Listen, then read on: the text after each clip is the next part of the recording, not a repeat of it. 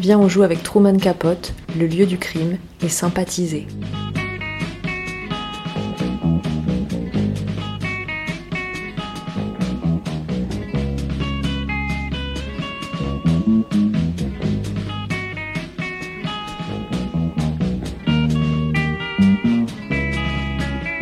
Bonjour, c'est la bibliothèque du Diable au corps. On se connaît parce que l'an dernier, je vous ai parlé par podcast interposé de 11 livres de mon catalogue. Et bien plus en réalité. J'ai digressé, je me suis baladé d'étagère en étagère au fil des couvertures et des souvenirs de lecture. Cette mobilité est pour moi synonyme de lecture. Plus un texte rappelle autre chose, ou est ultérieurement rappelé par autre chose, plus il a d'intérêt. Par autre chose, j'entends n'importe quoi.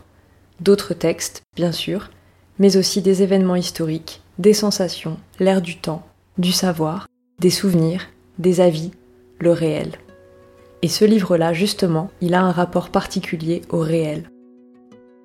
C'est un livre de poche, folio Gallimard, élasticité pas désagréable, 500 pages, fine. Un peu plus des deux tiers de la couverture du livre est occupée par une image en noir et blanc, montrant quatre visages revêches derrière des barreaux. Deux sont pris entre chapeau et costume, deux sont tête nue par-dessus leurs blousons en cuir et leurs mains menottées. Ils nous font face comme jamais on ne fait face dans la vraie vie. Impassibles, bien disposés en fonction de leur taille, mais pas non plus en ligne façon Dalton, ni excessivement figés, et tous dotés d'une gueule, d'un physique particulier dans leur genre. C'est la vie en beau, en bien retravaillé. C'est du cinéma, et en l'occurrence l'adaptation du livre par Richard Brooks, sorti en 1967, un an après sa parution. Sur la couverture, en noir et blanc et rouge, on lit Truman Capote. De sang-froid. Après avoir ouvert le livre, sur le carton de la page de gauche, on voit la photo d'un enfant qui écoute quelque chose au casque. Il est immobile, les yeux grands ouverts, il écoute de toutes ses oreilles. L'étiquette porte le numéro 000186 qui est répété au crayon sur la page de droite. Deux pages plus loin, on accède au sous-titre. Récit véridique d'un meurtre multiple et de ses conséquences. Le choix de l'illustration de couverture est discutable au regard de ce sous-titre qui situe le texte dans un genre appelé roman de non-fiction, et plus précisément encore dans le sous-genre true crime. Récit véridique, mais sur la couverture une image jouée, scénarisée, issue d'Hollywood, la représentation par excellence roman de non-fiction, c'est pas évident. On voit bien ce que donne un texte non fictionnel centré sur un fait divers. C'est par exemple L'inconnu de la poste de Florence Aubenas sur le meurtre de Catherine Burgot ou l'enquête des journalistes de Society sur Xavier Dupont de Ligonnès.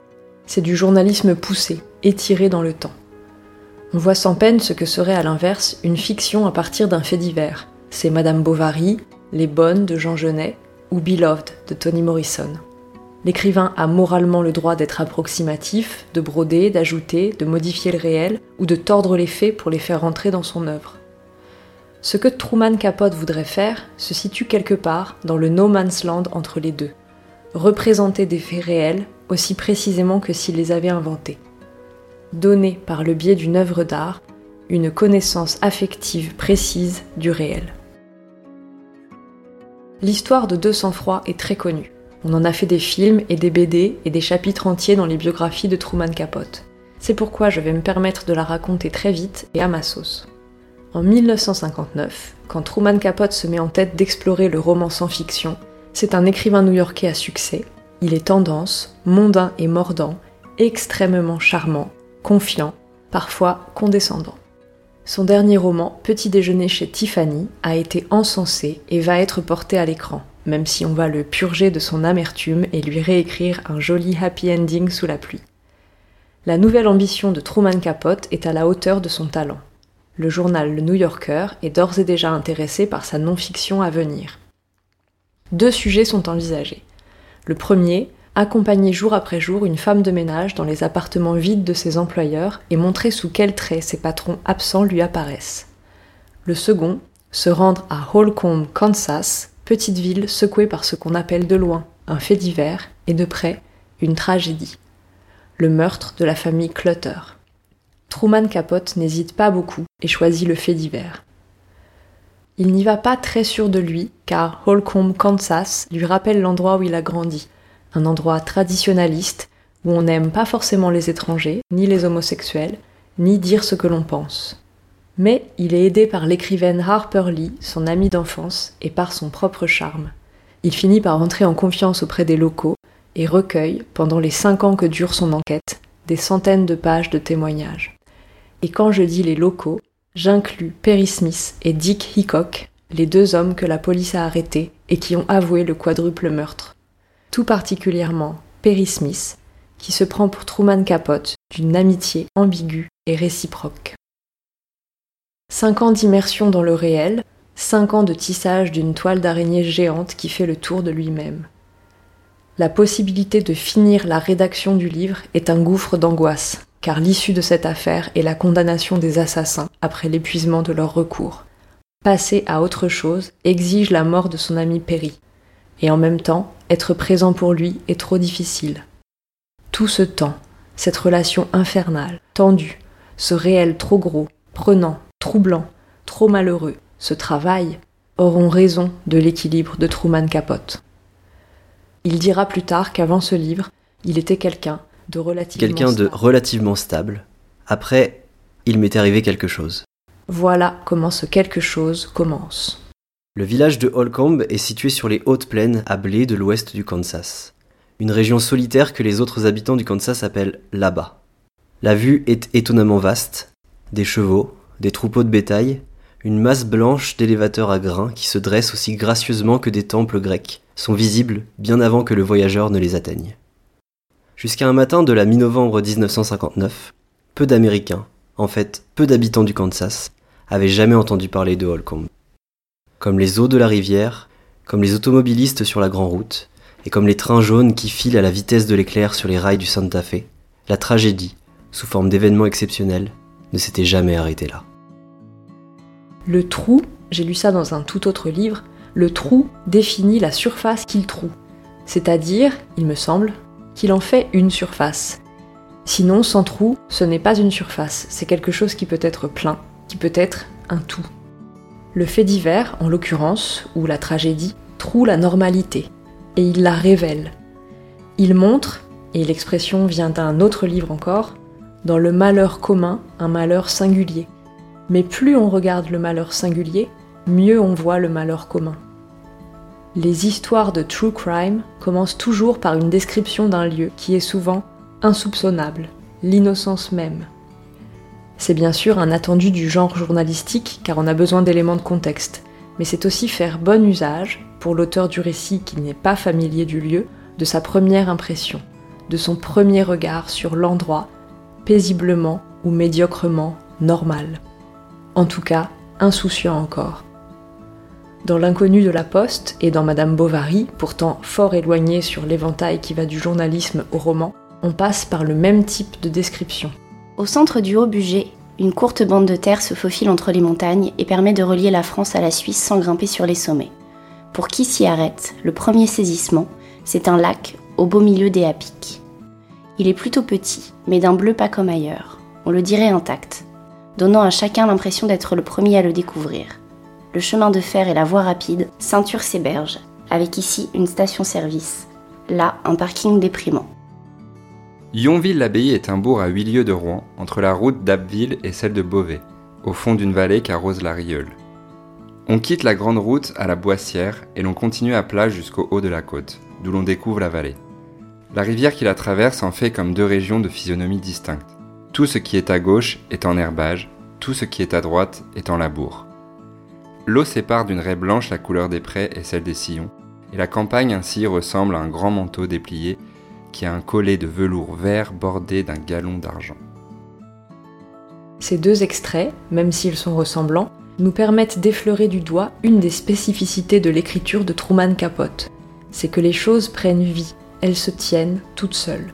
Toutes les descriptions que l'on vient d'entendre commencent dans le regard d'un humain. Une région que les autres habitants du Kansas appellent là-bas. Un bleu pas comme ailleurs, on le dirait intact. La campagne ainsi ressemble à un grand manteau déplié et elle repère dans le paysage la main de l'homme. Tout ce qui est à gauche est en herbage, tout ce qui est à droite est en labour. Une masse blanche d'élévateurs à grains. Ici, une station-service, là, un parking déprimant.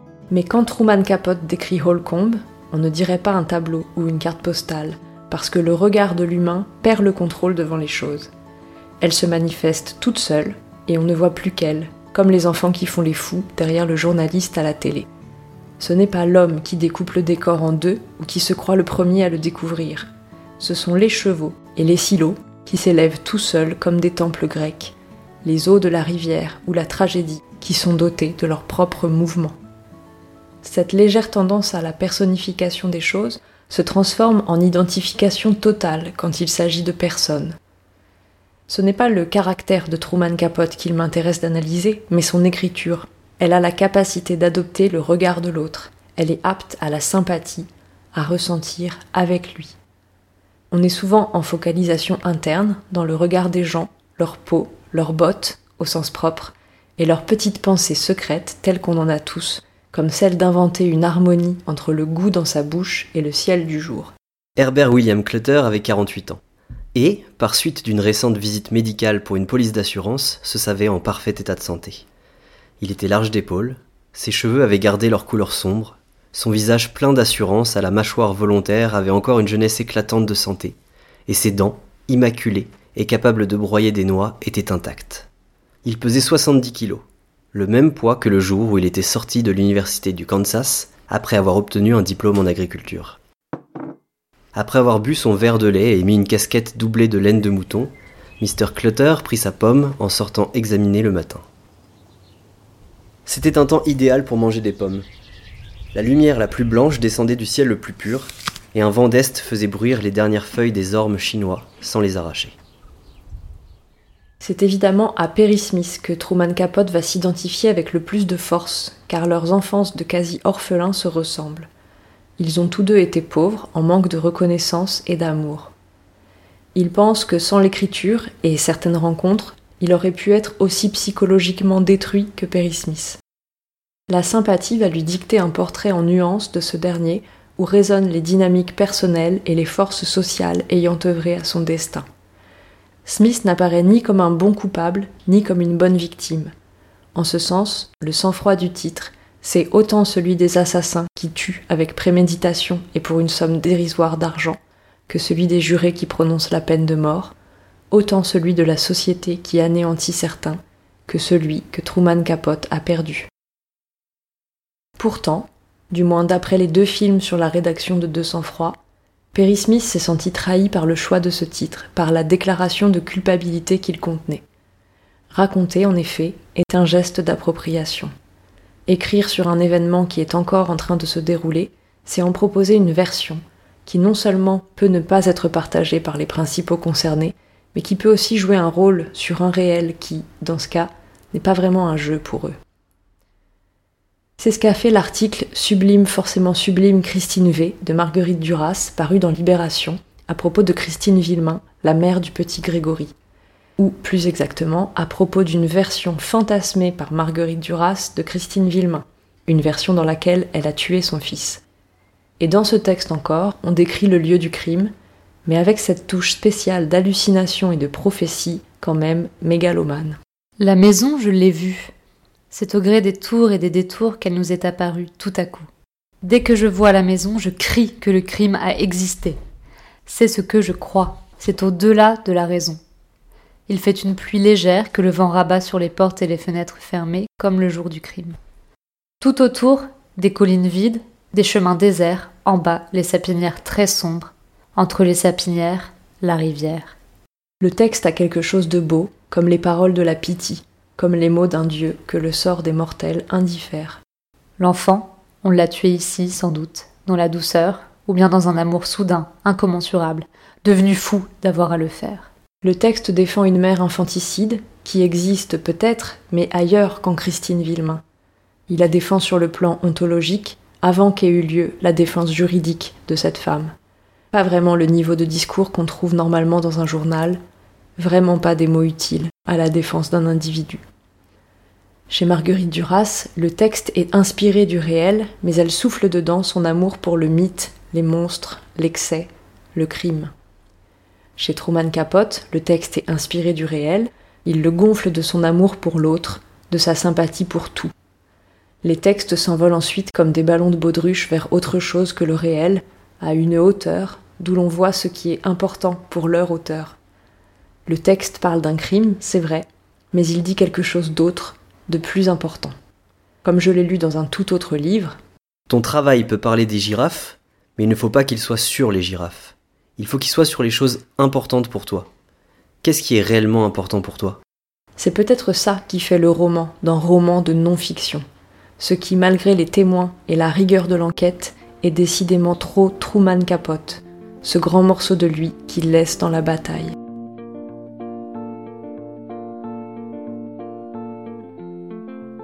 Si vous voulez découvrir par vous-même toute l'histoire de Holcomb, Kansas, des Clutter et de Truman Capote, éteignez tout de suite ce podcast.